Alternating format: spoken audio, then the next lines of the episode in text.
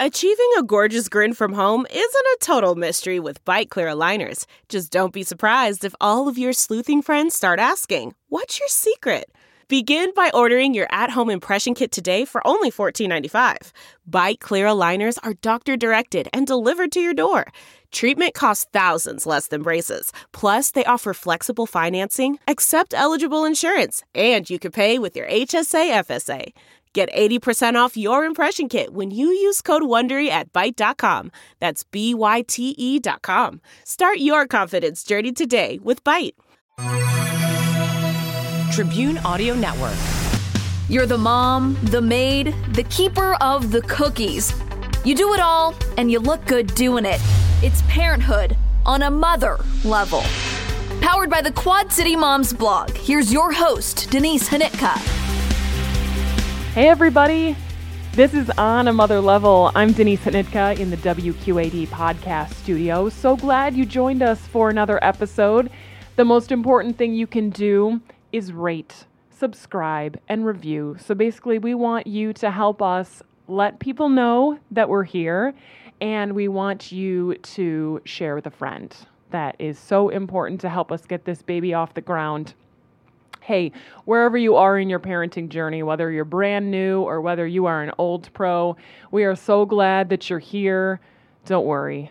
We can relate and we'll help you take it to a mother level two different parts to the podcast today. First, you're going to hear from Jessica Holst from the Quad City Moms blog, always a favorite. And then, secondly, you're going to meet Devin Schaff from Drew's Faithful Feet, an organization that she and her husband started in honor of the baby boy that they lost. And they're going to get pretty candid about what happened and um, what they want people to learn from their experience. And the interview was pretty hard for me to do, honestly, because her story's just a difficult one to tell, but she sat across from me, brave and strong. And I think there will be a lot of parts of her story that um, might inspire you, and hopefully, there's a little something to learn from as well. So, you're going to hear from her towards the end of the podcast. Um, so, it might get a little heavy there uh, but we bring it back towards the end. So thanks so much for listening. Please share on a mother level with a friend. Here we go. Jessica's here from the Quad City Moms blog, and we got a lot to talk about. You're finally in town for the first time in how many days? Many, many days. yes, I've been traveling um, between here and Chicago quite a bit. We went to the Renaissance Fair up in Bristol, Wisconsin. I went to see Hamilton taking Gosh. kids with me. My brother and his kids had a birthday party. Their birthdays are all like two weeks apart, so we have a combined birthday party, which we're going to be talking about birthday parties today. Yeah, we've we, got to talk about birthday parties because um, Abram's part or not. Abram's not having a party. Abram's not party is coming up. Um, so I wanted to talk a little bit about birthday parties. Um, but anywho, so yeah, you had some um, you had some crazy statistic about how many days you've been out of town with one kid, possibly a dog. Yeah, more than yeah, more than one kid, or at least one kid. Yeah, I took a kid with me everywhere I go. Okay, so I love traveling, but like the packing and unpacking is a total nightmare for me. So, um, how do you feel like you've coped with the packing and the unpacking? I don't unpack. I really don't. I mhm. mean, like my suitcase will sit in my room now for many weeks. I have to leave again, in, in, like in the twentieth something, twenty fourth, I think, of September, and so it'll probably just sit there packed I love it. from this trip. Yeah, I I, was it. able to do laundry, so everything in there is clean. So yeah. Perfect. Well, so other than surviving all of this travel, give me a um, give me an on a mother level for this week. Oh my goodness, my on a mother level might just bring tears to your eyes. Oh. My 15 year old had to write a paper for art history where she compared two paintings, right? I know. Okay. Makes you tear up just thinking. Wow. No, just kidding. Um, she had to compare a painting of Mary and Jesus from the Middle Ages, and then she could compare it to anything she wanted. So she opted to compare it to a Mary Cassatt painting, who is an early 1900s um, painting of family life. She Okay. just has a, an amazing appeal to mothers and babies. And I wanted to read to you the la- like the title of her essay is A Mother's Love. Oh, right? Oh, wow. Yeah, and so she starts off with a quote from Victor Hugo A mother's arms are made of tenderness, and children sleep soundly in them. Then she compares and contrasts these two paintings all the way through. And then in conclusion, she said that the paintings teach us what we need to learn about ourselves, about each other, and about God. And even more so, they teach us that the love of a mother can endure for a thousand years and only grow stronger. Wow. I know. And I was like, someone sees me. oh, that's so so sweet. Yeah, it was so. I mean, just that that was the topic she chose to talk about, Mhm. and then that she views mothering as so beautiful. I just felt so awesome. Like that's my kid. Did you need that that day I too? I certainly did. Yeah. I mean, I need that every day. Honestly, Yeah. I'm not gonna lie. oh, that's fantastic. yeah. I feel like mine's a little bit like that. Um, so I did something really bougie this weekend. Okay. It was so bougie. I had my brother and my sister-in-law in town, and so we decided to have Chef Mark from Johnny's Italian Steakhouse come and cook I for us. I saw that on your Instagram story. Yeah, so, I wondered what that was all about. Ooh, it I was just my bougie moment. That's okay. amazing. So Chef Mark comes on the show a lot, and so he um, had offered to do a dinner party for us, and I just never had the right occasion. So when my brother and sister-in-law were coming, I just really thought it would be great to do something like that for them because then I didn't have to spend their visit thinking about food, making food, cooking food, cleaning up food. Like I just wanted to like be with them, be Yeah, with their son. the. Exactly. Yeah. So I was just like, this will be perfect. Plus, Chef Mark is an unbelievable cook and he's so much fun to be around. So I was really excited about it. So he was going to make some appetizers and stuff for us while the kids were awake, and then we were going to put the kids down and do the full dinner.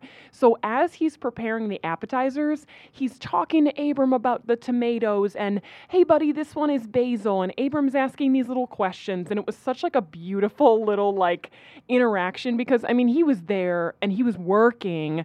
So um, I initially was like, oh shoot, like Abram is being kind of annoying, you know, because he was just like, no, no, no, no, no, what's that? Well, what the-" Right. He was being curious. Yes, being but but I mean, free, Chef. Mark was so amazing, and he was just so kind and patient with him.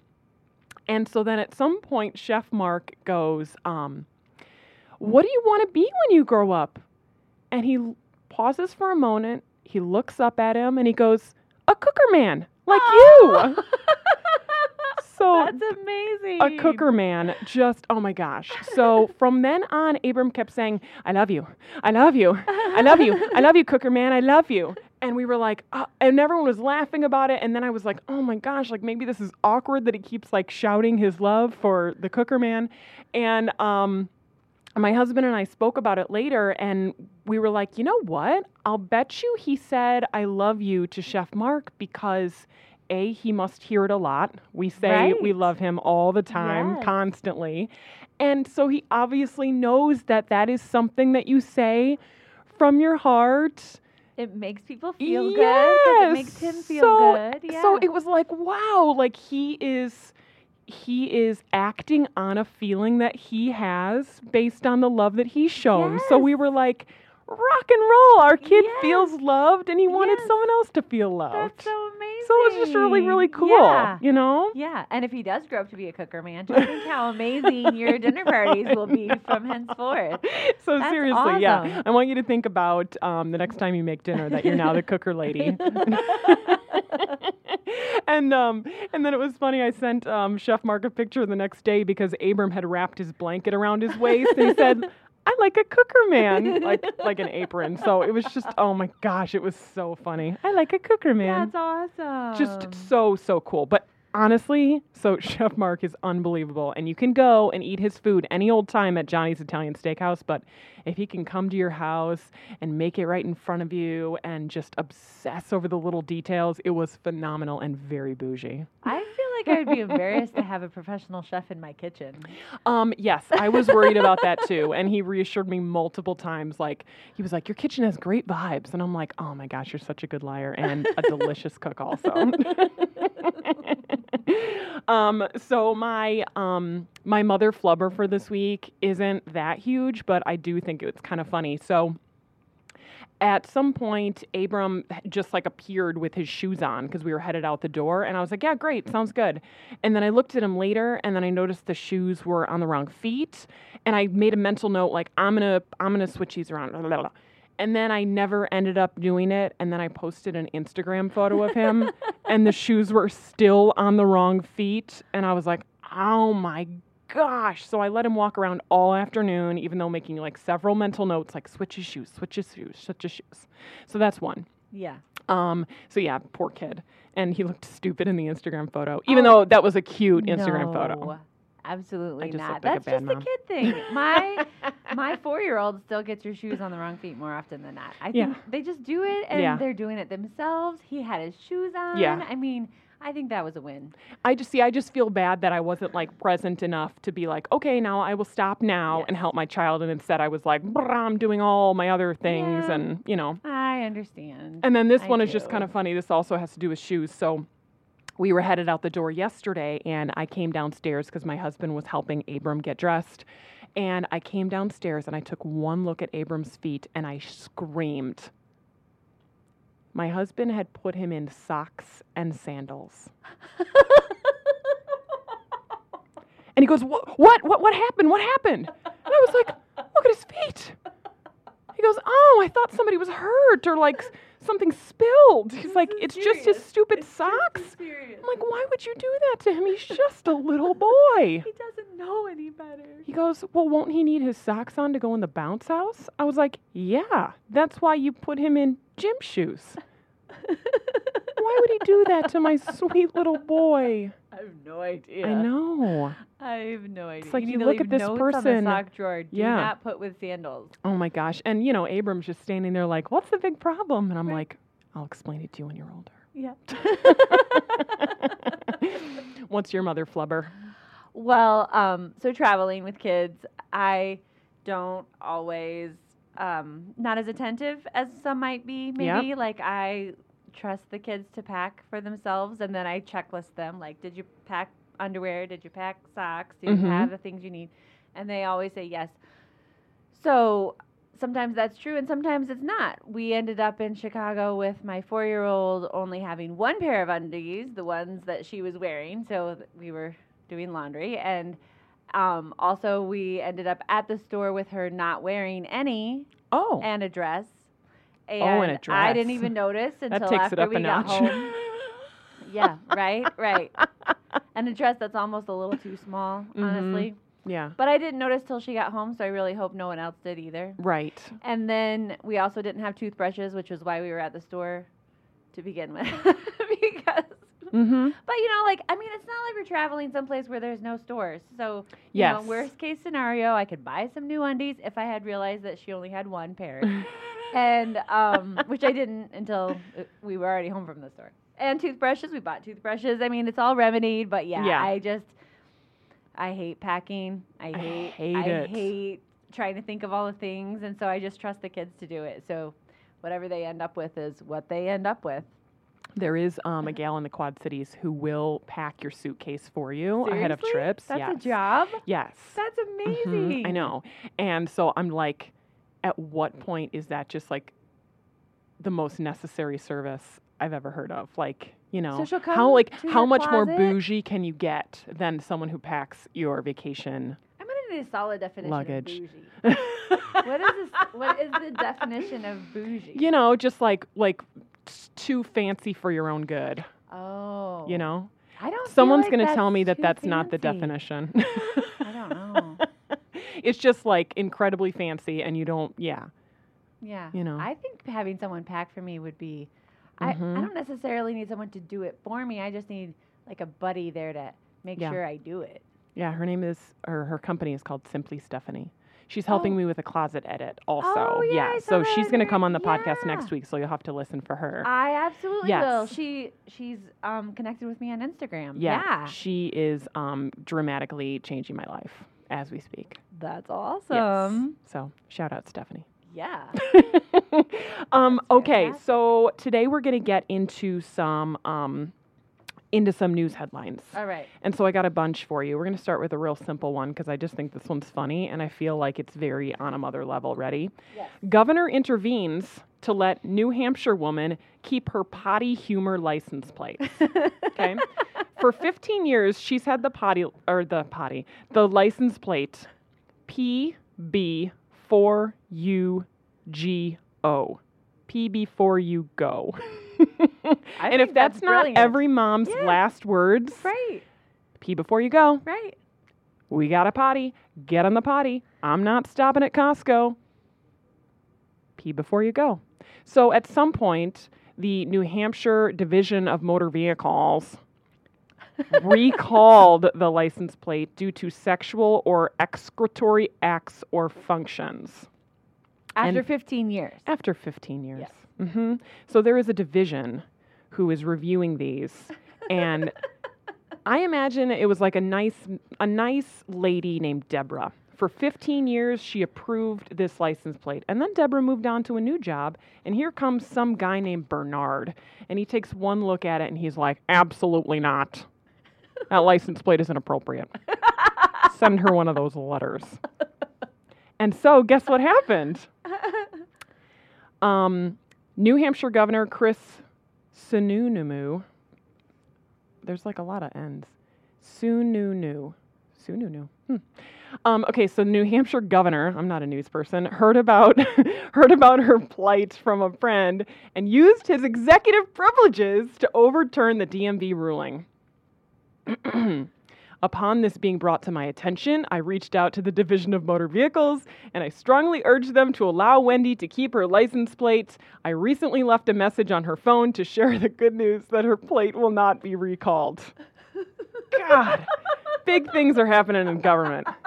Big things.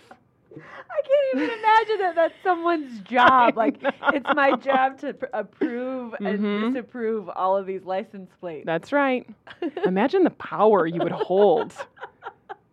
So powerful. oh, Bernard. Get a I sense know. of humor. I know, seriously. Some somebody who's crotchety and someone who's not a mom Yeah. was in there and was like, mm-mm. That references urine. There's excretory business in there. Excretory acts. Give me a break. Pee before you go. I'm pretty excited about this next article that you want to talk about. Okay, so the this is um this is from NewOrleansMom.com. This is a sister site. Right. So the Quad City Moms blog, we haven't converted yet, but we're eventually going to be Quad Cities Moms. We're under the Oh, cool. umbrella network of um, City Moms Connect Collective. City Moms Collective. And Gotcha. so New Orleans is one of our sister sites. So um, I always click on the mom hacks articles, and then you open it up, and it's always like, well, okay, I already knew that. Yeah, Thanks for the that. idea, Mhm. you know? So when I clicked on unconventional mom hacks, and then these eight tips came up, I was like, oh, girl, Jennifer Gonzalez, you are onto some stuff. So here's what she, um, here are some of her tips. Number one, getting dressed the night before. She says, Okay, this sounds crazy, but I dress my kids in their clothes for school or daycare. Mornings used to be painfully slow, and it would take my son 15 minutes to get a leg into his shorts. So, eliminating this every morning gets everybody out the door faster. Daycare clothes and comfortable play clothes are the same thing, anyways, so no kids were ever uncomfortable. Right. My daughter does this. Really? I did not know, like, I just was like, okay, whatever. But Mhm. she showers, she gets dressed in her clothes for the next day, and she wears it to bed. She's 13. Okay. Like, whatever. Just do it your own way. And then when I read this article, I was like, oh my gosh, Yeah, my kid already figured that out at the age of it's brilliant. 11 or 12, whenever she did. Yeah. I really love it Yeah. because some people say like to sleep in your workout clothes, so then you get up in the morning and then you immediately work out. Mm-hmm. So I have not considered doing that. No. that doesn't work for me either. I have tried it, but it doesn't work. Um, so I do do this for my infant, um, but I didn't do this for a toddler. When you have a toddler potty training, you double make the bed. So you have multiple sets of mattress covers and bed sheets so that one gets wet and then you take off Yeah. the layers. I feel like that's pretty genius. yeah, that's a pretty good Yeah. one. I never thought to do it with a toddler though. Yeah.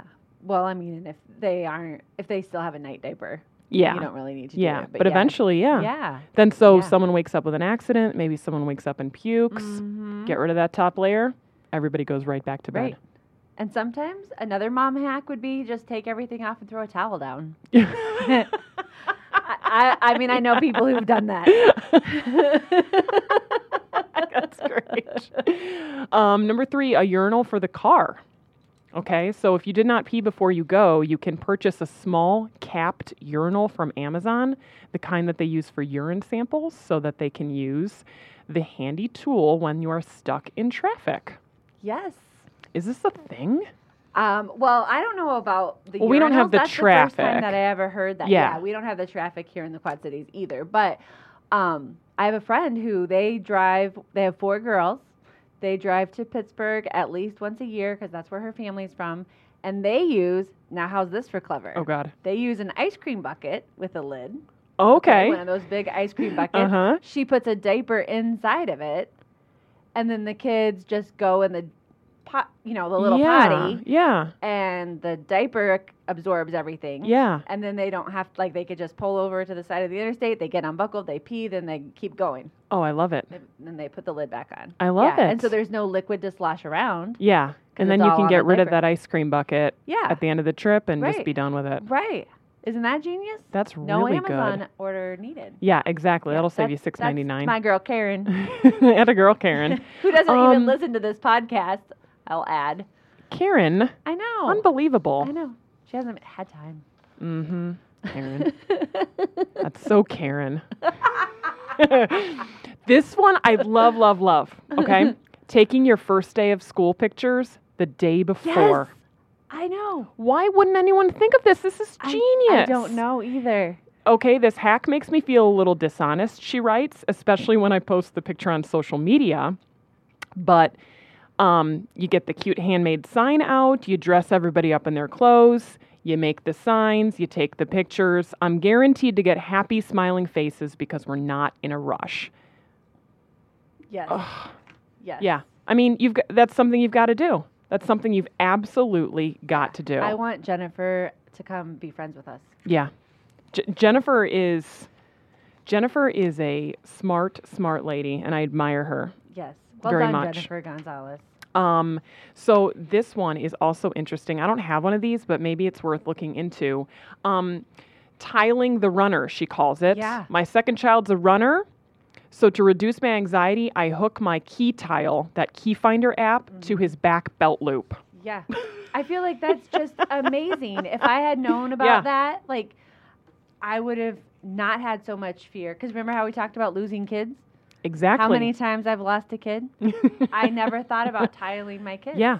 I think the tile. just brilliant.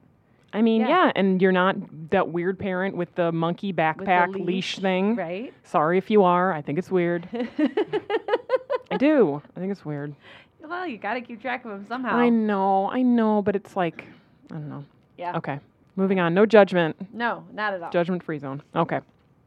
Um, this uh, might actually make you angry because it feels completely unattainable here. Okay. This popular parenting trend in the Netherlands reveals a key to raising the world's happiest kids. Okay. Dutch kids are known as the happiest in the world. Part of the reason why, according to this article, is because shorter work weeks, especially for fathers, means more time at home and higher involvement in shared parenting duties. Okay, so years ago, when the full time work week was reduced to 36 hours in the Netherlands to combat unemployment, the government compensated those who had been working 40 hours, 9 to 5, by giving them extra vacation half a day a week or once every two weeks. Okay. So this time is frequently used by fathers as their papa dog, which literally translates to daddy day. Papa so dog. yeah, I so at least it. half of young dads in the Netherlands say they take a day off at least one day a week to be home and to be with their kids. I love it. I think that's fantastic. Yeah. I mean, does that not feel completely unattainable though? Yeah. I mean, it just feels like, well, Throw that out the window because we don't have that in America. But I do think, I mean, I think dads dads are so crucial. You know what I mean? Mm-hmm. Like as as awesome as moms are, I think dads have just that different role in a kid's life and Yes. um that's one thing that I feel really fortunate about with my schedule is that my husband has the kids by himself every single night. And I just I just think it's so beneficial for them to rely on both of us, you know, the way that we do. Yes, I agree. So I think it's really cool. And um, this this line in the article I highlighted it says, "In America, parenting is seen as a private rather than communal concern. You've taken the decision to have children. Your choice. Deal with it."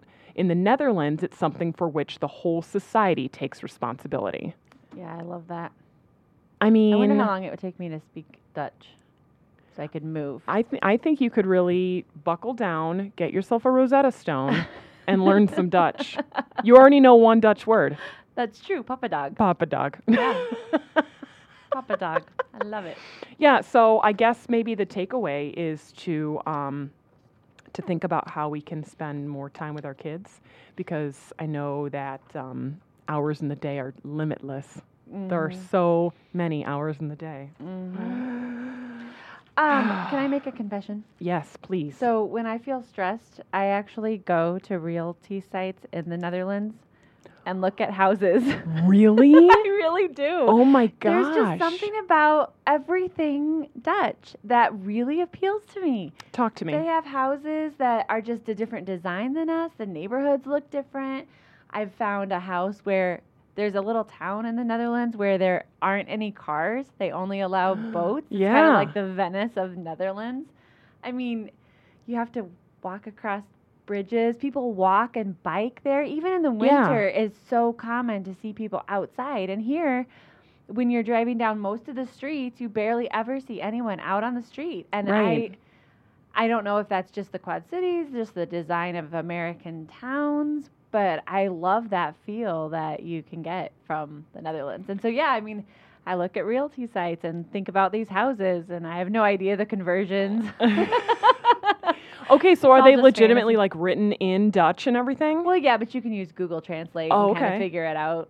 I mean, Oh my English is kind of like the nation, the international language for business. Okay, so now I want to dive deeper into that. So you um do you go all like house hunters when you look at this listing like that paint color is not going to work for me? oh no no i don't i just i just think about okay so where would everyone sleep i have six kids Okay. so that's something you have to take into consideration. do they have like very small houses there? most of them are Yeah. a lot smaller like everything in europe it seems like is smaller like i have friends who are expats and they have like a half size refrigerator people go shopping almost every day Yeah. it's just a different style of living Yeah. Well, because you pass the market on the way home Yeah. and you grab your fresh produce and you're walking everywhere and you Yeah. just carry what you need for that day. Yeah. Yeah. Whereas we have two deep freezes. I know. and pretty much every Midwesterner, I mean, are you really an Iowan if you don't have a garage fridge? I know. Yeah, we have a garage fridge and we have a deep freeze. Yeah. I know. It's kind of weird. Like we hor- like that it's kind of like that whole private thing Mm-hmm. again. Like in the Netherlands, there's so much more of a community feel. Yeah. everybody like the market is where you talk to people you Yeah. see your neighbors face to face i mean if you talk to somebody in the grocery store here they're like I know. You'd be the weirdo. You'd be the weirdo. i still do it Yeah. Um, okay, so my brother and sister in law, you know, were in town. Yes. And so they are from near the Fort Lauderdale area. So while they were in town, this whole Hurricane Dorian is like bearing down on their home right now.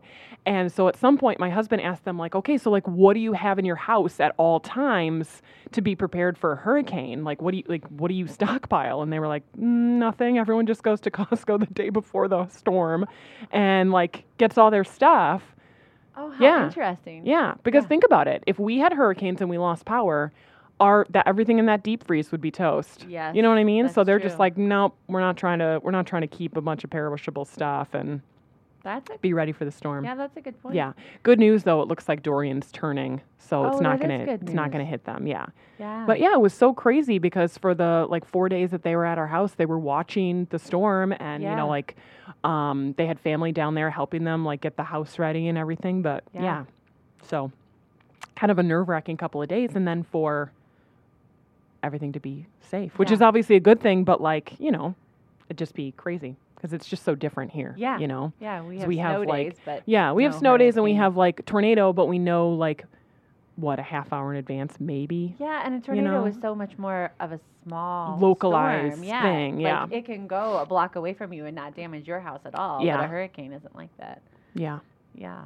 So the last um, article that I wanted to talk about, um, you particularly enjoy the title. I do. It's an opinion piece. It was posted on NBC News. It says, "Back away from the balloons. Kids' birthday parties are out of control." So, here's my thing about birthdays. Abram is about to turn three in two weeks. And so this is the first year that we're actually like kind of getting him jacked up about his birthday, even though I have actually no literal plans. Like I have not a single plan. I don't see myself as the person who has birthday parties for my kids. I don't know why. I just don't really care. Like, is that weird? no, I think that's good. You're the one who did all the work anyway. All Yeah. did was show up. All I really want to do, should celebrate your birth space day. Yeah. Birthday. yeah, you know what? yeah. So, all I really want to do, and this is all I've really done for the past two birthdays for him, is I'm big on the cake. Yeah. I like like a big, maybe not even necessarily big, but like a cute theme and like a fancy cake. Yeah. So this year he's going to have some dinosaurs on his cake because his little like cake theme is going to be three Rex. You know, because he really likes dinosaurs. That's adorable. Yeah, so I got him a little T-shirt that says Three three Rex, Rex. and then I'm gonna get him um, some little dinosaurs to put on top of his dinosaur cake. Yeah.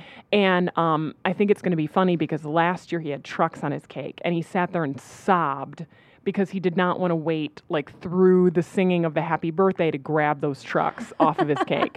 So I'm hoping for a two-peat this year that he's going to be so excited about the dinosaurs on his cake. So well, and he's older. His understanding of what they're Yeah. uh, what that's all about. Is So what I'm bigger. saying is, is that I want him to cry on his birthday. So I put toys he can't play with. on yes, that's cake. right. That's what I would like to happen. 'Cause I'm sick. I'm No, sick. Okay. about the money. So okay, so here's the thing. So I'm saying I don't really want to do the birthday party thing. I like don't really understand it totally. And then I read this article, okay? A recent baby center poll show 11% of parents spend more than $500 on their baby's first birthday.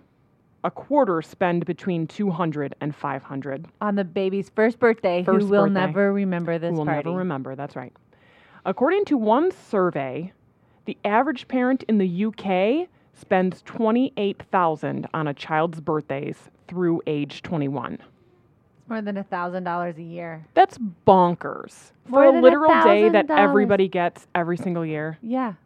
More That's than crazy. $1,000 Now- a year. You have six children. I have six children, so that would make it be more than six thousand dollars a year. I mean, that's like a private school education. I Or mean, that's crazy. That's like a trip to Charleston or somewhere. You know, six thousand dollars. We could we could do a lot with six thousand dollars if I was actually going to spend a thousand dollars per kid on their birthdays, which I don't. Yeah. So now imagine at that first birthday party, you put that thousand dollars in like a whatever account. Oh yeah. Then what happens? You know? That would be smart. I'd rather travel than say. I know. college, well, we have been we have been thinking about how can we make birthdays because I mean our kid has everything he needs. Yeah. And anything I want to get for him, I will get for him. Yep. So we've been talking about like how to do experiences. Yes. You know? That's what we do. So uh, like tell me about the most recent birthday experience you guys did. Well, the Ren Fair. Okay. My son turned nine on the 24th, and we went up to the Ren Fair. I got them costumes, so I did spend a little bit of money. So they looked ren- Renaissance. Yeah. Yeah, and the Bristol. Your costumes were legit. They were amazing, right? I uh-huh. know. That was those were from Amazon. Mine I made a couple years ago when we went to the Renaissance Fair a different time. Yeah. And um yeah, we had a great time. We spent time together. We made memories. We didn't spend that much money. We it, it was just beautiful and he had been excited about going, you know, we'd been talking about the Renaissance Fair for a long time and it was it was really neat. And the Renaissance Yeah. Fair that's in Wisconsin, in Bristol, Wisconsin, is the only Renaissance Fair in the entire country that's like a permanent structure. Oh wow. So a lot of them, like say Kansas City, they're there for four weekends, but it's just a big field and they set up tents and this kind of thing. This one is actually like a city, and so you can go. Yeah. Very cool. Yeah, for my son's birthday, my other so it's got to be like huge. Yeah, it's pretty huge, and it's it's amazing. Like you could really go for all day on Saturday and all day on Sunday and still not see everything because there's just so much to look at. There's so many amazing acts. You can't see them all at the same time. There's rides, which are extra. There's lots and lots and lots of shops. If you want to buy some chainmail, that's the place to go. I, I have not yet invested in chainmail, but I do love know, some- Renaissance yeah. fairs because they're they're like so accepting of everyone. You know, I mean, you can be like the geekiest person and be hardcore, whatever your geekiness is, and they love you there. Yeah. They have special weekends for things like that too. Like they have, I mean, you could be like the biggest, fanciest Renaissance costume, and they love you there. It doesn't matter. you know? Yeah. I mean, it, Renaissance fairs are for everyone. It just feels, it just feels good there. oh, It's a that's happy awesome. place. It's a happy place. Yeah. For another one of my son's birthdays, he turned 11. Um, we went. He wanted to go to a baseball game, so we got um, tickets from the River Bandits. Per Mar was having a safety night that night, actually, and it worked out to get discounted tickets. And then um, the next day, we went up to my friend's cabin on the river and just went tubing, and that's what we did for his birthday. I love that. Yeah, you know, I mean, they were Yeah. just simple things, but just spending time together, it just meant a lot to them. Mm-hmm. Yeah. So I really think that's that's awesome. And I love big birthday parties. Yeah. Don't get me wrong. I'm just not in a place right now where I can do that anymore. Yeah. We used to do a family one. I love that. So um, I love this art. This um, paragraph in the article. It says, "Nowhere in the parenting books does it say inviting 30 plus kids to a party will result in a happier, more well-adjusted child. And most of your kids' classmates, the ones who can't quite identify your child when their parents ask, "So who is Carter again?" will probably never even know what happened without them. But it's true. It's almost like you have to remember, like, so who is this that you're doing this for? Are you doing this for your kid? Are you doing it for you? Or are you doing it for the gram? Yeah, I think it's definitely something that people want to think about. Mm-hmm. Yeah, because you you have to make sure that you're doing it for the right reasons and talk to your child about what they want. My sister has a really big 15th birthday party for her daughters when they're turning 15. They have a dance and they have Oh, Um, cool. everybody dresses up in formals and and um, that's what they want to do. And so I was talking to my oldest about what she wanted to do. We weren't going to celebrate her 15th birthday, but her 16th. So that's coming up next summer. Like, what do you want to do for your 16th birthday? And she said that she doesn't really want to have a big party. She wants to just have um, like a week or a weekend, if, a week if possible, away where we just like hang out and do experiential type stuff and Yeah. not have to worry about any of the stressors from home. I thought that was really cool. And it's also good that you listen to your child. You know, I mean, at one, obviously, you can't listen to your child, have their preferences, but mm-hmm. you got to figure out what your kid really wants. 'Cause Right. I think, isn't it something like 70% of kids are introverts anyway? And Right, and they don't even want the attention? target- Yeah. Yeah. Yeah, all you have to do is watch The Real Housewives of Beverly Hills. And in the early seasons, Taylor is having these huge, like $25,000 birthday parties for her daughter. And her daughter is so uncomfortable during the whole party because she doesn't want it. She doesn't want a huge Mad Hatter tea party, but mom does. Oh. So, you know, That's sad. Yeah. Yeah. The Real Real Housewives. Life lessons can be learned by watching The late Real Housewives. what not to do. That's right. I think it's important. it's important stuff. Although I, I do think life could be improved if we walked around with wine all the time. I actually A hundred percent. thought about texting you and seeing if you wanted a cocktail before we did it, our podcast. You know what was weird, and I kind of want to know the story of this. When I came into the podcast studio today, there was like a half-finished Bud Light in here. there was. So I want to know who here at the station is having like some booze-filled um, podcast party because I'd like to be a guest. All right, Jessica, we've covered the um, we've covered the news headlines of the day. What's on the agenda for the rest of your day? Well, for the rest of the day, nothing. Doing a little grocery pickup, Yeah. which is a life changer, not having to go to the grocery store anymore. But tomorrow is kind of a big deal for you, right? Aren't you doing an Instagram takeover for the Quad City I Moms am. blog? Yeah. So um, by the time you hear this podcast, it will have been over. Oh, But, but I save it in the highlights. okay. Yeah, so people can go see your ins and outs all the time and the beauty blender searches, Oh the God. closet redo, whatever it is you want to share with us. So you know what? Um, last week I had um, my friend Natasha Funderburk on, and after we were done recording, she said, "I have a tiny little gift for you," and I was like, "Oh my gosh, that's so nice!" And she was like, "It's really small. It's so small. Like it's gonna be dumb. Like it's really small." And I'm like, "Thank you. I'm so excited. What is it?" And she hands me a beauty blender. That's Woo! it was so awesome. Yes. It was really really cool. She knows the pain. Yeah. And you have to hide that, like in a drawer somewhere far where Abram cannot Yes. get it, but you know where it is. exactly. Yeah. so that was really cool. that is was really, super cool. awesome. Yeah. So Mhm. we have it on our Instagram stories every Wednesday. We do a Winning Women Wednesday. So any mom in the Quad Cities can participate in this. You just need to email me at jessica at quadcitymomsblog.com and you can be a part of it too. We just let you post in our Instagram stories and people follow you around. Like Yeah. it satisfies that need of that we all want to know is like, how do they actually look when they wake up in the morning? Or Mhm. how hard is it to really get out the door? Or what do they do? Where do they have their coffee? All of those questions people Yeah. answer in our stories. We have several of them now in our highlights, and we just keep doing more. They're so great. People love them. Oh, that's awesome. yeah, I'm yeah, so excited and it's I um you. yeah, no, I like that they all are extremely real. Like there's it's not like a produced production and everyone's just going through their day. Yeah. Literally like from the moment they wake up Yep. until they go to bed. Yep. Yeah, one of my It's friends really cool. was like, "Oh, I'm coloring my hair. Got to get rid of the sparkles." you know, I mean, they show Yeah. everything. You know.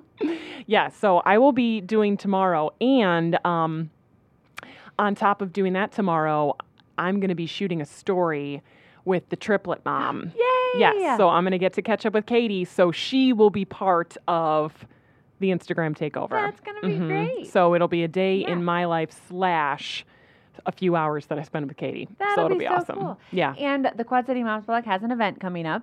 Tell us. September 22nd. It's called Sunday Fun Day. So for $20, and if you sign up with a friend, you get a discount. For $20, you get appetizers, bottomless mimosas. It's Sunday Fun Day at the J Bar.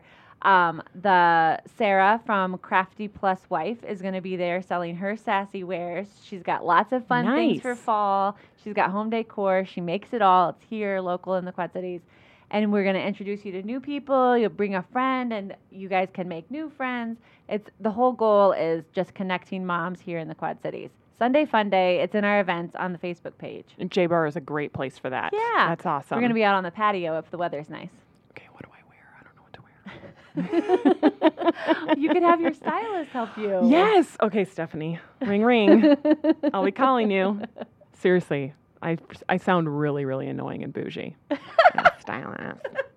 i need somebody to tell me what to wear All right, thanks, Jessica. yeah Have a you're good day. thank you Devin Schaff is in the podcast studio with me today. Thanks so much for being with us. Of course. Thanks so much for having me.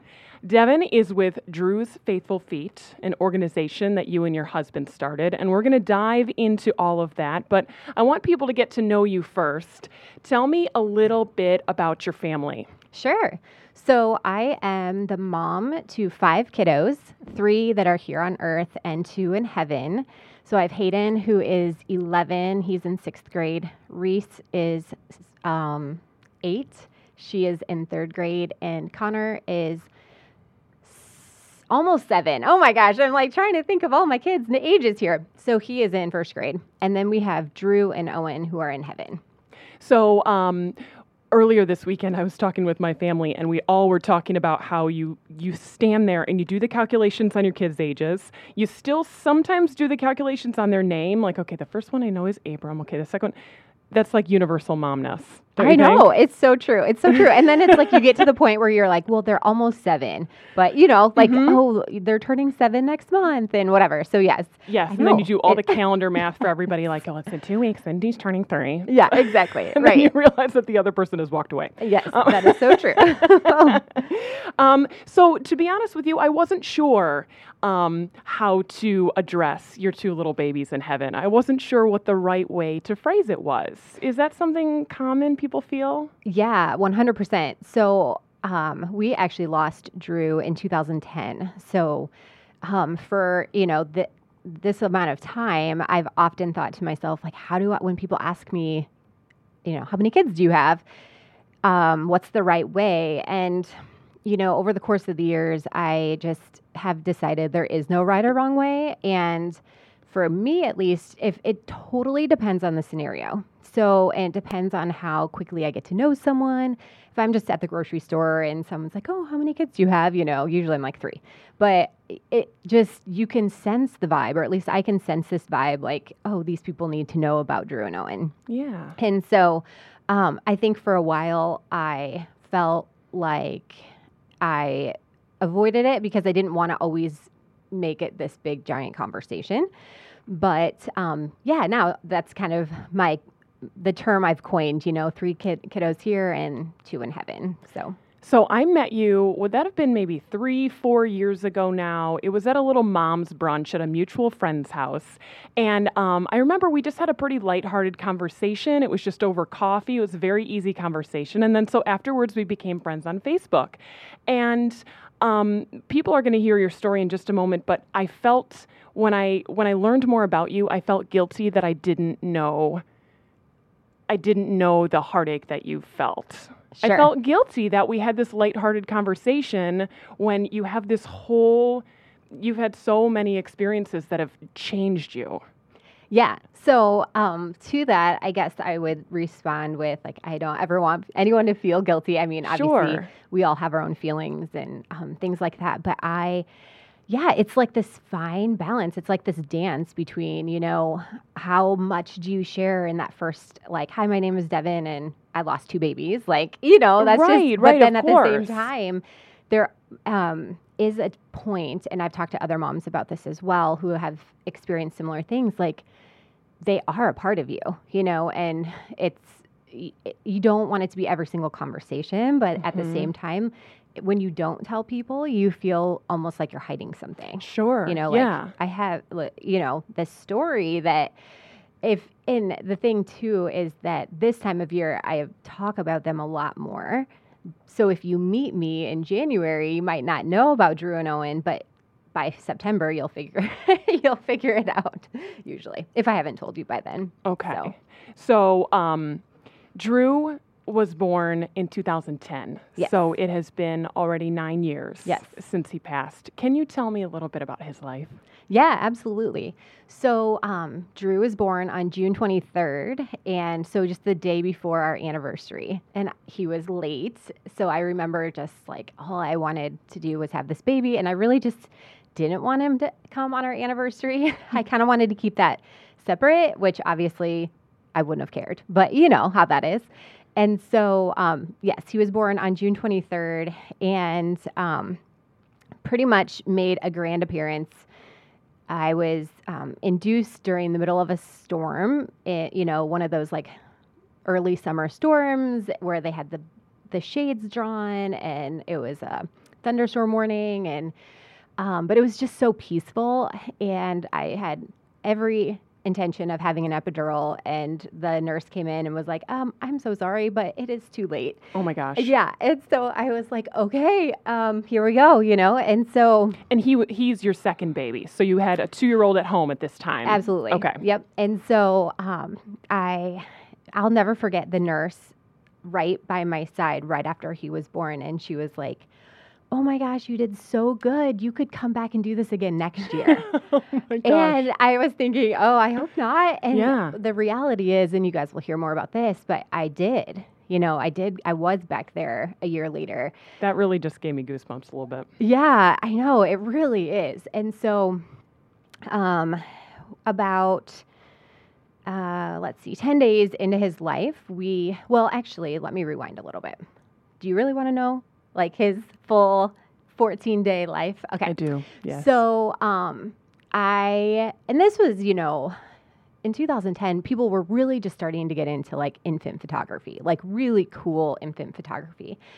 And I had this um, vision of wanting his room decorated in like a vintage airplane theme with this just like big canvas over his crib. And I had this image of him like laying on the wing of a vintage airplane. And I actually had someone that I knew who could kind of hook me up. And when I called him, he just said, like, are you crazy? What are you thinking here? I'm like, just Sure. hear me out. Let's just try it. And my um, photographer, she was open to the idea, but I think kind of worried, like, what are we doing here? And um, so we get to the airport, this little airport, and um, I find the one that was just exactly how I envisioned it. And we got captured the most gorgeous picture of him on this airplane. And really, the wing was not far off the ground at all. So it wasn't like there was anything Right. dangerous or anything about it. So describe the plane for me. Like I'm picturing like like Orville Wright style plane. yeah, so like very vintage. yellow, um, vint- like a World War II replica, like the yellow Okay, with the okay. star on the side. And so um, it ended up just turning out absolutely beautiful. Wow. Yeah, so we had these pictures taken, and then um, in the midst of it, our church was putting on a 5K race for the very first time, and I'm not a huge runner. And so I'm like, I'll be in charge of food. So I was, um, Gosh, my kind of girl. right? I, won't know. run, but I'll bring food. exactly. I'm like, I can organize that. And so I had him with me in my sling, and you know, it was the first time a lot of people had a chance to meet him. And um, the race was called the Faithful Feet.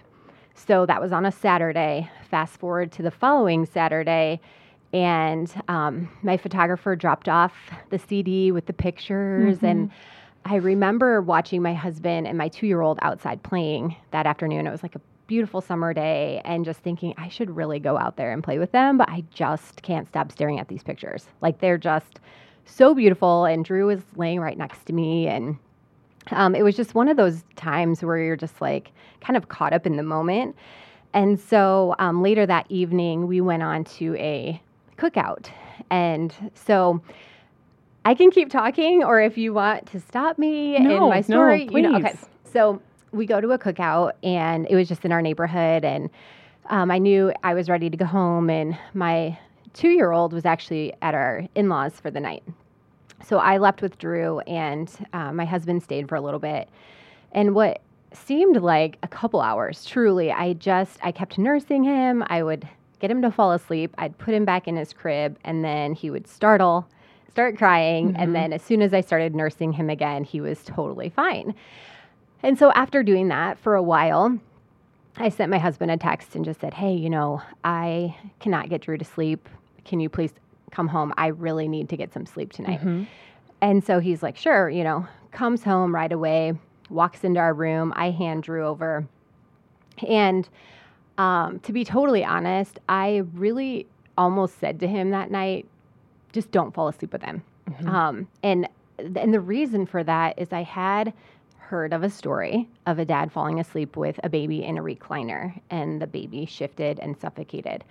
And whatever for whatever reason, I had this thought to say that that night, and the thing that held me back was I had already kind of nagged at him earlier in the day about other little things. And I just thought, I don't want to be like that nagging wife. Like, I, you know, he's got it, like, he's good. And so, you know, put my phone down. I almost set my alarm for my phone, just double check. And, but I kept just talking myself out of it. You know, it, it's, he's like, gr- fine. Yeah. And so anyway, um, I the next morning, really early in the morning, I woke up to my husband just really, really upset, and um, I ran out to see what had happened. And over the night, he had fallen asleep with Drew on our couch, and Drew shifted and suffocated. Um, I'm I'm going to take over here because what you wrote on your blog, I think, is it, it was so extremely powerful, and I think it's going to sum sum up what the next couple of moments, hours were like for you. The days and weeks after Drew's death are so cloudy. I was anxious, frightened, and continually preoccupied. The questions were relentless. What could I have done differently? Was it my fault? What is going to happen to my marriage? How could I protect my living son? I felt like a zombie, lost in a world so unfamiliar. My worst nightmare had come true and was on repeat in my mind. The fear was overwhelming. I desperately needed someone to coach me through the next year. I wanted someone to tell me when it would be okay to start trying for another baby. I wanted to know how to explain the cemetery to our intuitive two year old. I wanted to know when the extreme feeling of pain would lighten. those those two paragraphs I think are so powerful because I think they encapsulate I guess what I what I feel like I would have felt too in that moment, even though it would be impossible for me to speculate about that. But I mean, what so what what did happen next? What what, what do you do next? Yeah.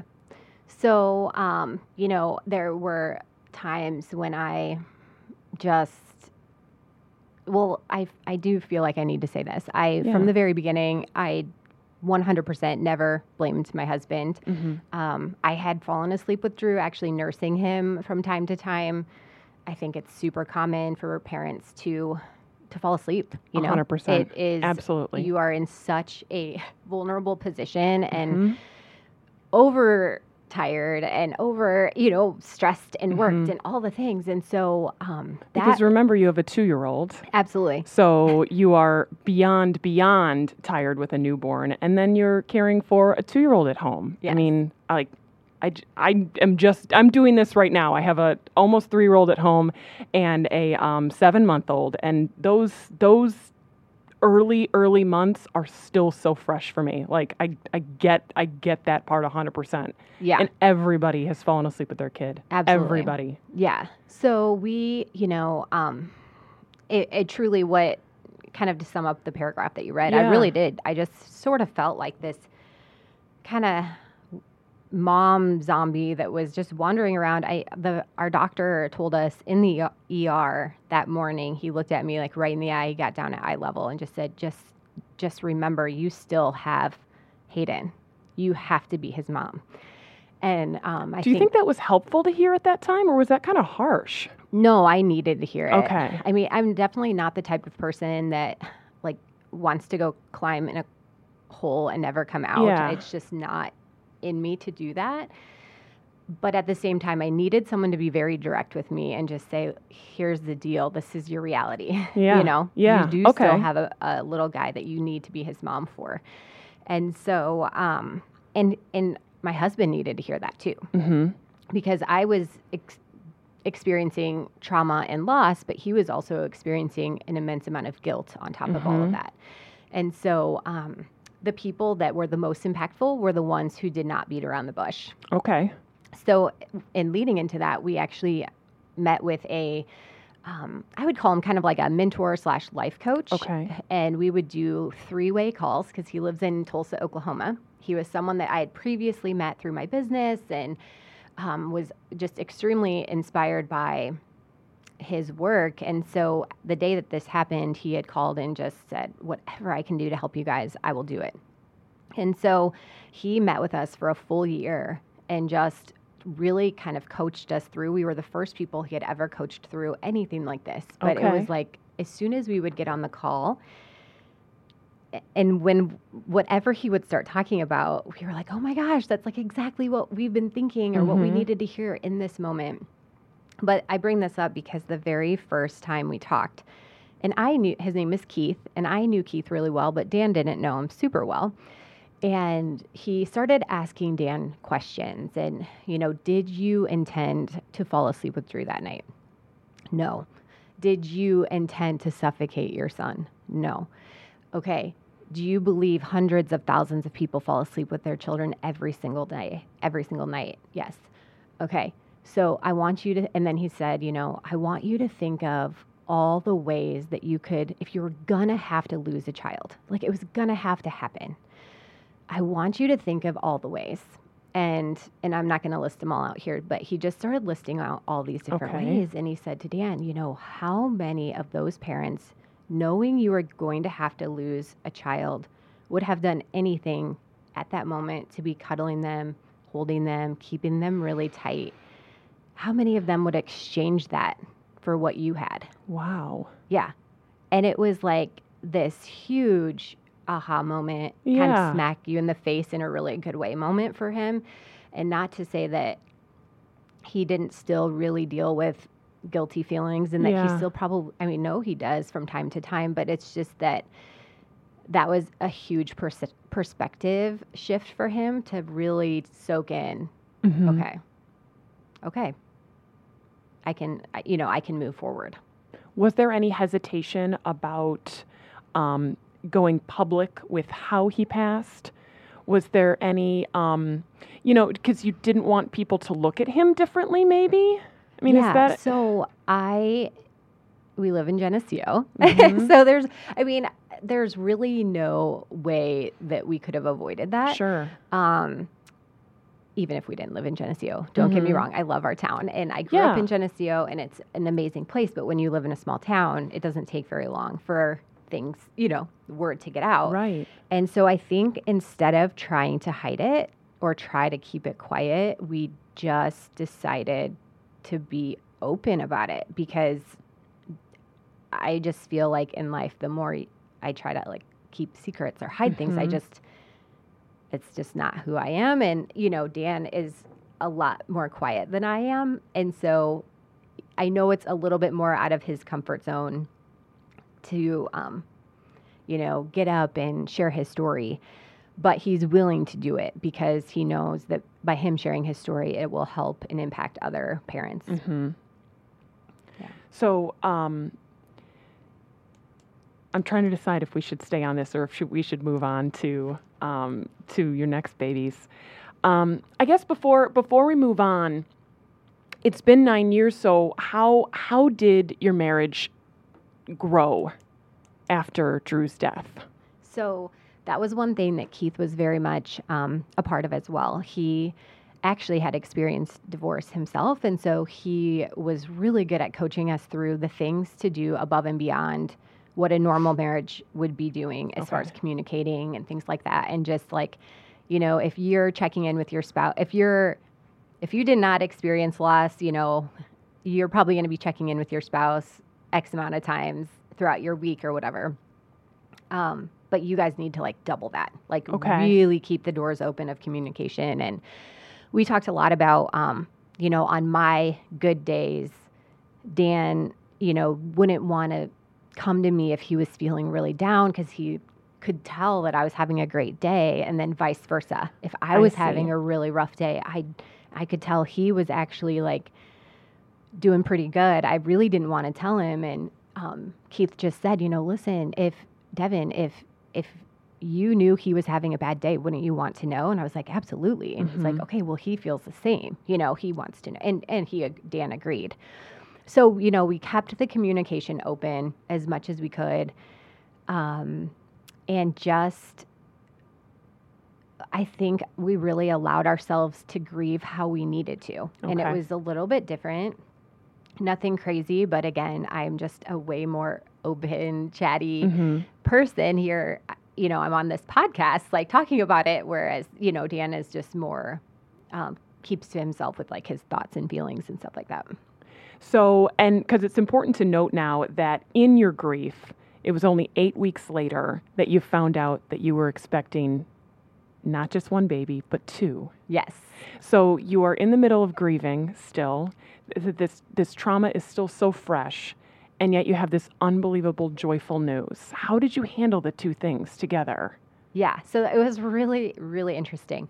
And I will tell you so, in between when we lost Drew and when we found out we were having twins, our friends had come to us that um, we had helped put this 5K race on the five the Faithful Feet, and they came to us and said, "Hey, you know, it's okay if you don't, but would you be okay if we rename this and call it Drew's Faithful Feet and have it in Drew's memory?" And we were just like, "Oh my gosh, yes! Like that sounds amazing." Even though Dan and I are not runners, you know, I've kind of already said that, but um, it's not necessarily a platform that we would have picked, but it landed in our lap. And if it hadn't been for those friends, we we would have probably done something, but it wouldn't have been this. And so I just have always looked at it as such a gift. Um, so here, you know, we're thinking, okay, well, next year we're going to have Drew's Faithful Feet, and um, you know, every single day when you eh, when you're experiencing that type of grief, every single day is so different, and you just don't know. Like, you know, you go to bed that night thinking like, oh gosh, what's tomorrow going to be like? Is it going to be a good day? Is it going to be a rough day? And but the one thing we knew is that we did want to have more kids. And so um, we didn't know when it was the right time. We felt like we just wanted to hold a baby. Yeah. And actually, I recently spoke with a friend who lost a baby earlier this summer, and she's feeling that right now. You know, I just want to hold a baby, almost like that craving, like so deep that, um, and so we go to the ultrasound, and the technician started asking me a bunch of questions, and and I didn't disclose anything about Drew in that appointment just because normally it's an ultrasound, you don't really I don't know. You don't really answer a ton of questions. Well, she was asking a bunch of questions, and I, w- I wouldn't say I was necessarily annoyed, but I was just kind of like, why is she asking me? Now I have to tell, like, talk about this. And um, so she had asked, you know, how many pregnancies I had had and when was our last baby. And we're just kind of looking at each other like, why is she asking these questions? And then she's like, well, actually, there's two babies. And we were just like, oh my word, you know? Yeah. This, we, I think w- that was like the first time we really could feel some sort of joy, you know? Just this, oh my gosh, what is going on here? You know? We've just experienced the most unimaginable thing. And here now we're experiencing, you know, twins that we had never talked about the idea of even having twins. Right. Yeah. So, um, the pregnancy went on as normal, or were there any complications after that? Yeah, so it was um, really normal. In January, they had me coming in for some extra ultrasounds just um, just to double check on a few things that were happening, but nothing that was like, you know, extreme or anything like that. They definitely we did a lot more um, stress tests than Mhm. normal, and I think my doctor was just taking the extra precau- precautions because of what we had been through. And Sure. And it was early. I mean, your body, you know, still hadn't recovered in so many ways. Yes, yes. And they do say, you know, when you experience loss, like it can take your body a long time to just adjust and Mhm. to kind of re, um, you know, balance itself. And so, anyway, I was going in for these ultrasounds. Things started looking great. So then we went back to just the normal routine ultrasound, um, the monthly ones. And when you're pregnant with twins, 36 weeks is about full term. Okay. And so I had I had gone in for my 36 week ultrasound the day after Easter and didn't think much about it. And actually that year, so this would have been like the first year for the first Drew's Faithful Feet. Okay. And that year it was in May. So this would have been April 25th of 2011 and the race was coming up in just a few weeks. Okay. So I'm talking to the technician about the race and all the things that were taking place and um, all the registrations. And I could just see she just was staring at the screen and not really responding back. And just, you know, we all have friends who have shared their stories with ultrasound, you know, situations where it's just not what you're hoping for. Mhm. And so I knew something was not right. And then when she said she needed to call the doctor, um, I just knew, you know, it's that mother's intuition. Mhm. And so um, our doctor came in, and I was by myself because I didn't plan on this. Right. You know, we, I just was like, yeah, I've It all got it. felt so whatever. routine by this Yeah. point. And so, um, sure enough, our doctor came in and did confirm that one of the baby's heart had stopped. So we knew we were having a boy and we knew we were having a girl. And I knew that I had, I knew where they were in my belly because you get pretty, you know, they don't really f- change positions too much. And so um, I knew that baby A was my daughter and she was down lower, and then baby B was our son, and that he was over on top and to the side. And I specifically remember him moving the night before, like pushed so hard that I like moved off our couch. Okay. I was kind of like leaning on the couch and I was like, oh my gosh, you know, that's so, like, there, that was like guy. a huge kick. yeah. And so um, I think that's one of the reasons why I was caught off guard so much. But yeah. um, anyway, so yeah, I mean, I they asked me if I wanted to have a natural birth or if I wanted a C-section, and just at that point, I was I just really wanted to get my daughter out, and so I ended up opting for the C-section, and um, you know, just remember thinking about hearing other people talk about their C-section stories and see, you know it seems so routine and so like happens every day and then all of a sudden when it's you it's like oh man you know this is it's me now. And so um, I remember them rolling us by one of the rooms, and by that point, um, some of our friends and family and our priest from Geneseo came to the hospital, and they were holding like Yeah. a little prayer vil- um, vigil for us, and I just felt, uh, you know, as much peace as you could possibly feel going into that, and um, you know, when Drew passed away, I remember thinking like, why not me? Because there were so many people who were pregnant at the time. So many people. you know, you go through those phases of your life, and it's just like everybody around you uh, Yes. around you is pregnant.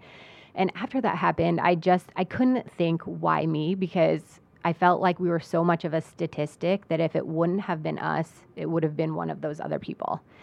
And I just I don't know. I was like I wouldn't want them to have to deal with that. And so That's an incredibly selfless point of view. I mean, that's that's taking on this heartbreak so that someone else doesn't have to feel it. Yeah. Yeah. So um, that's just kind of where I went with it. And then when Owen um, passed away, so our little guy, we named him Owen, and our daughter's Reese. And so when Owen passed away, I definitely experienced some anger because I just, I was mad that I had to go through it all again. And in You know. less than a year, Yeah. So less than a year. just our neighbor is the funeral director and just like knowing that I was going to have to call him again and just go through all of these things that um you know I had just gone through and just really worked really hard for a, a solid you know 11 months or 10 months however long it was to to really work through right. and, um, you know, I think one of the things that people struggle with the most when someone experiences loss is like, what do I say? Or what do I do? Yes. And we can talk more about this, but the one thing that I will say that really bothered me that people would say to me is, well, at least you have this beautiful baby girl Mm. And she's healthy. And I'm like, well, at least, like, I'm supposed to be having two babies, Right. you know, twins. Yes. And not just at least you have this little girl, like I still lost my son and right. and I know that those things are not said to cause any harm or No. heartache or anything like that, but I do think that it's important to let people know, you know, what to kind of think about before you say things Yeah. like that because what might kind of seem like as an encouraging comment hmm oftentimes just doesn't feel like that. See, and that's what I kind of thought when you said um, what the, the doctor's comment was of the well, you still have to be Hayden's mom. You know Oh, that right, right, right. almost that almost um, to someone who hasn't experienced it almost feels the same way. Like, hey, you know, get back in the saddle. You're you're his mom. You Yeah. know. Yeah. So yeah, it's just it's hard because everyone in your life wants to be supportive, and the last thing anyone wants to do is add to the hurt. Absolutely. You know. So um, recently, a, friend reached out to me regarding a loss and said, you know, what do I say? What do I do? And I, I just shared, you know, and this is a conversation that I've had with some other moms here locally that, you know, we kind of basically came to the point that some like the best thing that you can say to someone is just there are no words Yeah. because there aren't There you know aren't. there are there is nothing that you can say that's going to make that person feel better and um, you know just being there for them letting them know how much you love them how much you care about them just little acts of kindness without ever expecting any text back like people would text me and i would not text them back just and you know i was always hoping that they knew that i, I really loved their support but that i just didn't have anything in me to respond Right. so I, um, you know, I, I think that's one becoming more of my mission is to kind of help people know that I know we all, even I do, you know, when I see someone else hurting or in pain, like I want to do something for them, but ultimately, there's nothing that's ever going to replace that baby. No gift, no memorabilia, nothing. And so the best thing to, that you can do is to just truly just be there. Yeah. I had a friend lose her nephew uh, last year now, and I was even scared to text her because I was afraid that maybe she was having a good day that day. And if I said something, then she would remember this thing that she's sad about. You know? Yeah. And so sometimes I find that if I don't know what to do in a situation, I don't do anything at all. And then that's not being a good friend either. Yeah, I'm right You there with you for sure. Um, I'm definitely guilty of overanalyzing or Yeah. just want I because I so badly don't want to say the right thing, but you know, in a situation like that, just to say, "Hey, friend, thinking of you today. I hope Mhm. you're having a great day," or "Hey, friend, I love you," or um, you know, just Mhm. those words. Like we could all, all use text like that, regardless of what we're Right. going through. So I guess how did you get through those next three months with Reese and grieving Owen? And you're still grieving Drew. It's Right. not like that part's over yet. Yeah, yeah. And you know, I've really actually realized in the last year how much I still am grieving. Yeah. You know, I think that you get to this place of it's that because time goes on and you want so badly to not feel that deep pain. Mm-hmm. And so I remember having this conversation actually this year on Drew's birthday. I was coming home from a trip in Nashville with my high school girlfriends, and on Drew's birthday, um, I end up finding out that my youngest was in the emergency room. He had an accident, needed stitches. Thankfully, it was nothing major, but you know, it was just a heavy day. And I was hoping that it wouldn't feel heavy, but that it just did, especially after I found out about him being in the ER. And I, I was telling my friend, I just said, you know, it's it's this weird balance between you want so badly for like the pain to lighten, but then when it starts like the, the time gets further and further away, you almost like feel you feel further from them Okay. a, little bit. I think. I mean, I I they are so much a part of our lives. My kids talk about Drew and Owen my daughter specifically, um, she just truly feels like Owen is her guardian angel, and that he is this. Some of the things that she has said about him, I just it just warms your heart. Yeah. Um, Well, they've met before. absolutely, and she ta- she actually had a, a story that, and I'll share it on here because hopefully it'll make someone chuckle. But Yeah. she said to her first grade teacher a couple years ago, she said, "You know, when or when Owen and I were in my mom's tummy and he was sleeping, I was like, "Wake up. Wake up. Come on. Wake up." And so she was like trying to find some sort of like silliness about it, you know, like her way of saying like I was trying to get him to wake up, but he wouldn't wake up and her poor teacher, I think just, you know, walked away just with tears running down like, "Oh my gosh," you know, and and I said that's just like her her little mind's way of connecting with her brother, you Mhm. know. And so um It's very sisterly. yes, It's very sisterly. It's very she- sweet. Yes. So um so yeah. Tell me, um, let's go on to Drew's Faithful Feet because so this is now, will this be the eighth year of the race This is under the name of Drew's? So it's funny. I am so bad with numbers. Okay. Kind of going back to the the whole beginning when we were talking about ages. Yeah. Um, I thought it was the ninth year. Okay. Our friend was like, "No, it's the tenth year."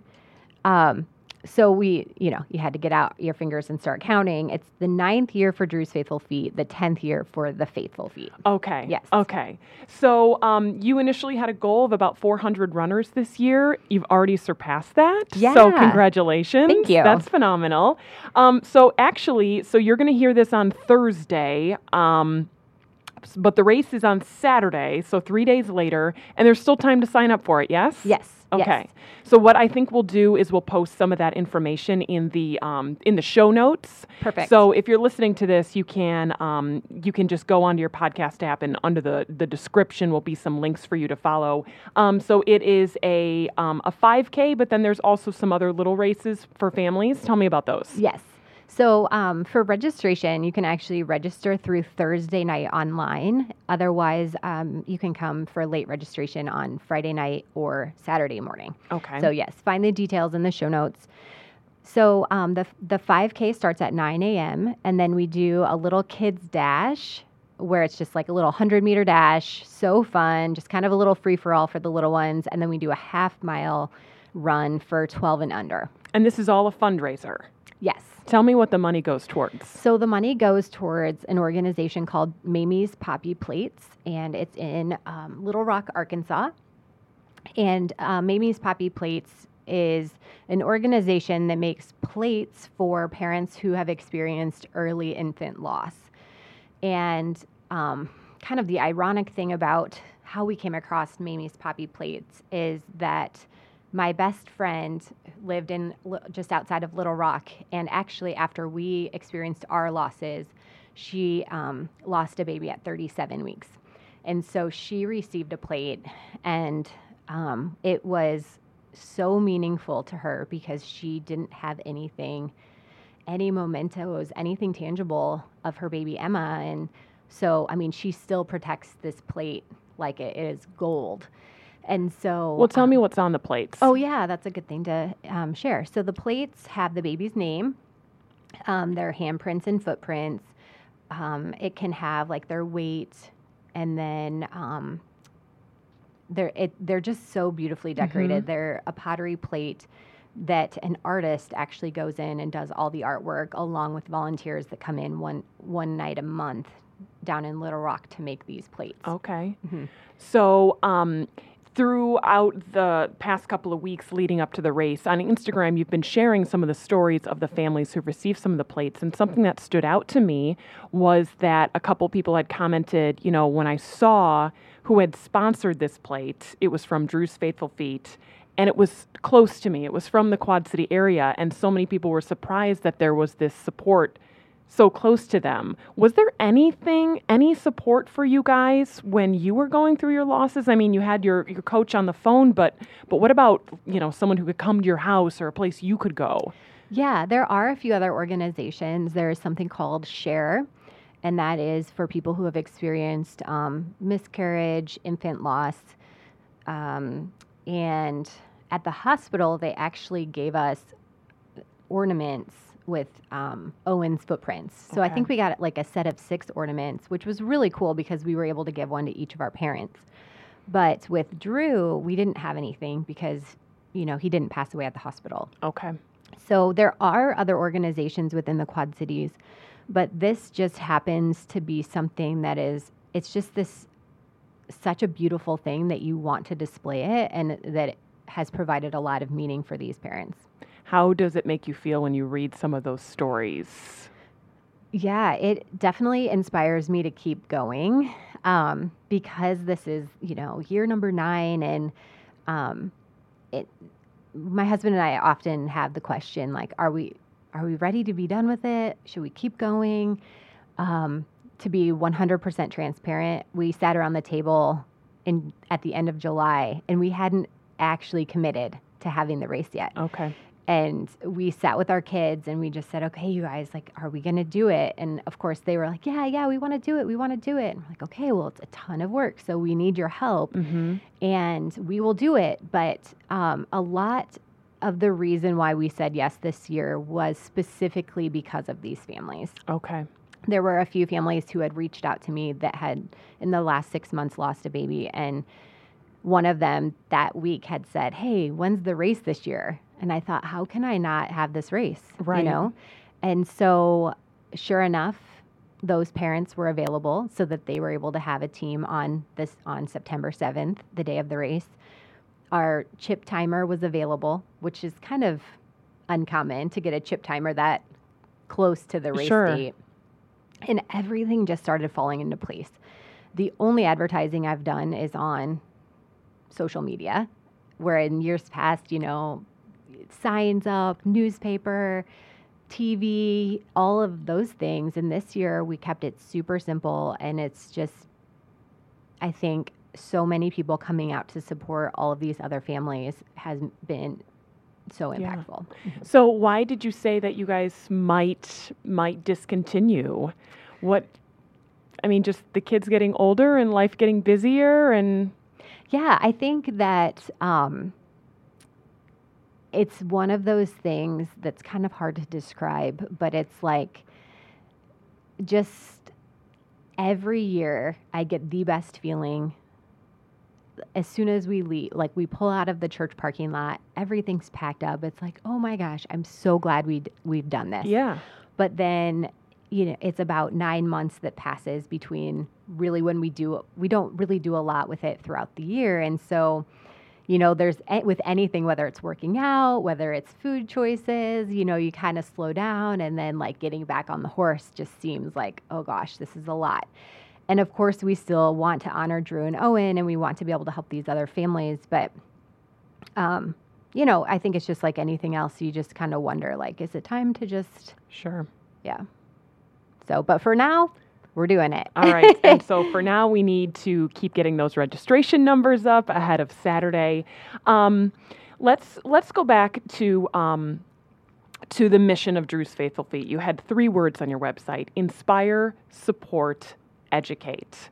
So. Um, Tell me about the educate portion of things. We've heard about the inspiring and we've heard about the support. So tell me tell me about that third mission. Yeah, so the educate part, which really hasn't come out a ton through social media, if you've followed us at all, you I haven't really talked a ton about the educate piece, but it really is just educating people on safe sleep solutions and um, things that you can do to keep yourself awake while you're nursing or feeding in the middle of the night, whether it's you know watching late night TV, it's maybe um, scrolling social media. You know, there's always that.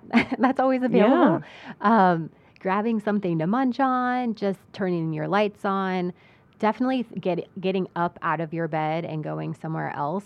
Um, you know, I think that because we're so sleep deprived, we want to be able to fall asleep as soon as the baby does. You know, so there's that kind of hesitation of like, do I really want to get out of my bed? But yes, like get out, get out of your bed if you need to, and um, it's so worth doing. And I, you know, we didn't even really get into the, t- the topic of the fact that um, through all of this, because of um, Drew passing away in our home, my husband and I were both investigated through DCFS, and that added a whole nother layer to the heartache and the pain, and just this you feel like even though it was uh, like a, m- um, an accident and that you know the police said it was an accident and all of that, you still have this thing looming over you. And it's just to close your eyes for those, you know, few minutes, it's so worth just, and obviously having your baby, you know? right. Um, but it, I, I think that so often we don't realize, like, really, truly what could happen. mm-hmm. So, Your um your story is very inspiring. Even though it's very it's it's I it's hard for me to sit across from you because I I it's like I want to just wrap my arms around you. And so we will across the table. But um but you're brave to share it and um and I find that you're very selfless for putting yourself out there year after year after year cuz at the end of the day you're reliving and reopening that wounds. So, um, so I know that you've touched so many families in doing um, Drew's Faithful Feet, and by sharing your little boy's stories, they'll never be forgotten. absolutely.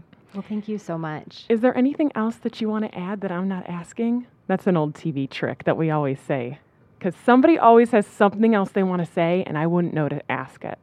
Well, I love that question. I'm, I don't always feel like I'm the best at asking questions, but I love good questions. so that's a great question. Um, as of right now, there's nothing that I'm thinking of that really needs to be shared other than just, um, you know,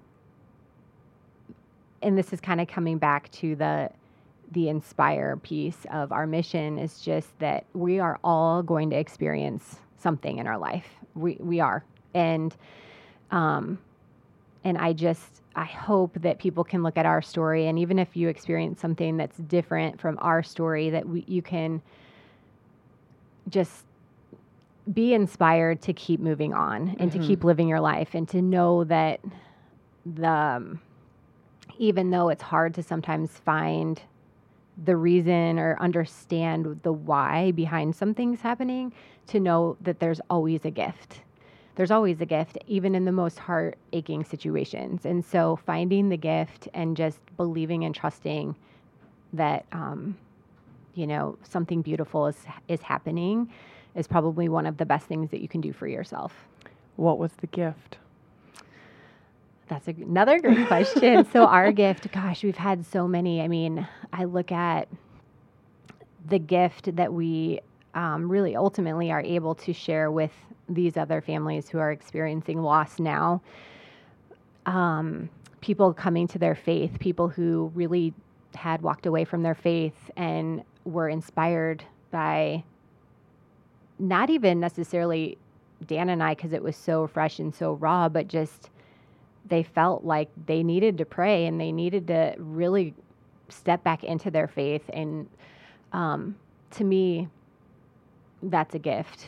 Um, I look at Reese, you know, as a huge piece of this. I just said this to someone else the other day that um, it's kind of weird how sometimes your mind starts thinking of things, but had we not lost Drew, the likelihood that I would have gotten pregnant with twins probably is pretty slim.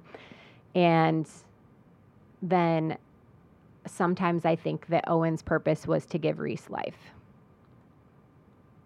So I think those are all gifts. Yeah. Um, okay, so I don't want to end on a sad note. So we are going to end on your mom win for the week. Okay. So did you think about what when you took it to a mother level this week? I, I did. and it's so funny because I was just sitting here thinking, like, I, I haven't really talked much about Connor, even though this isn't about Connor. Um, you know, my mom win is totally about Connor today. So Connor is my youngest, mm-hmm. and school started a few weeks ago for my, uh, for us. And every day he'd get in the car and he'd be like, "Mom, mom, mom, can I have Jason Drew over? Can I have Jason Drew over for a sleepover?" Well, Jason Drew are his two very best friends. They're brothers, and they're one year apart. So they kind of come as a package deal. Yeah. Okay. and so I was like, yes. And he would say, well, did you ask their mom yet? Did you ask their mom yet? And I'm like, okay, no, no, I didn't ask their mom yet. So my win and my fail is kind of wrapped into one. Okay. So the fail is that every day he would get in the car and say, Did you ask their mom yet? Did you ask their mom? And then I finally was like, Yes, I asked their mom. And then he went right into, Well, can you ask Papa Gary if he'll take us to the bowling alley? And I'm like, Okay. So you want me to ask your grandpa if he will take three little boys, five, six, and seven, to the bowling alley on a Friday oh, night, which, like mind you, is connected to Happy Joe's, you know, with the games and all yeah. that. And so, um, anyway, I kept avoiding asking my dad. And every day he would get in the car and be so frustrated with me that I hadn't asked. And I should have just asked right away. Both times I just like kept avoiding it. Not not really for any reason. Probably because I knew I was gonna have to go. You know, I wasn't just mm-hmm. gonna send my dad off on that mission. so leading into to my win, my win was I uh, took these three boys to the bowling alley. Yes. Happy Joe's. They had a sleepover. it's the week before the race. Oh, and oh, so you know, so you have nothing else to do. Right. and I wouldn't have thought that it was much of a win, but a friend who found out about it was like, that sounds more like a birthday party to me. And I was like, I don't know. I I I don't yeah mind doing it. It's not that big of a deal. It is kind of a lot of work to have three little boys spend the night and, you know, take them here, take them there, mm-hmm. whatever, but who cares? Right. So I think it's awesome. Yeah. I bet you they're going to remember that for a long time. Yes. And the little one, Drew, he just kept, his name is Drew. Mm-hmm. And he kept saying, This is the best night ever. This is oh. the best night. And I just was, you know, of yeah. course, it melts your heart. So, oh, that's awesome. Yeah. That's awesome. All right, Devin, thank you so much for joining us on the podcast. You are so welcome. Thank you all for listening. Please subscribe, share with a friend, let us know that On a Mother Level is here, and thank you so much for listening. Thanks for listening to On a Mother Level from the Tribune Audio Network. Tribune Audio Network.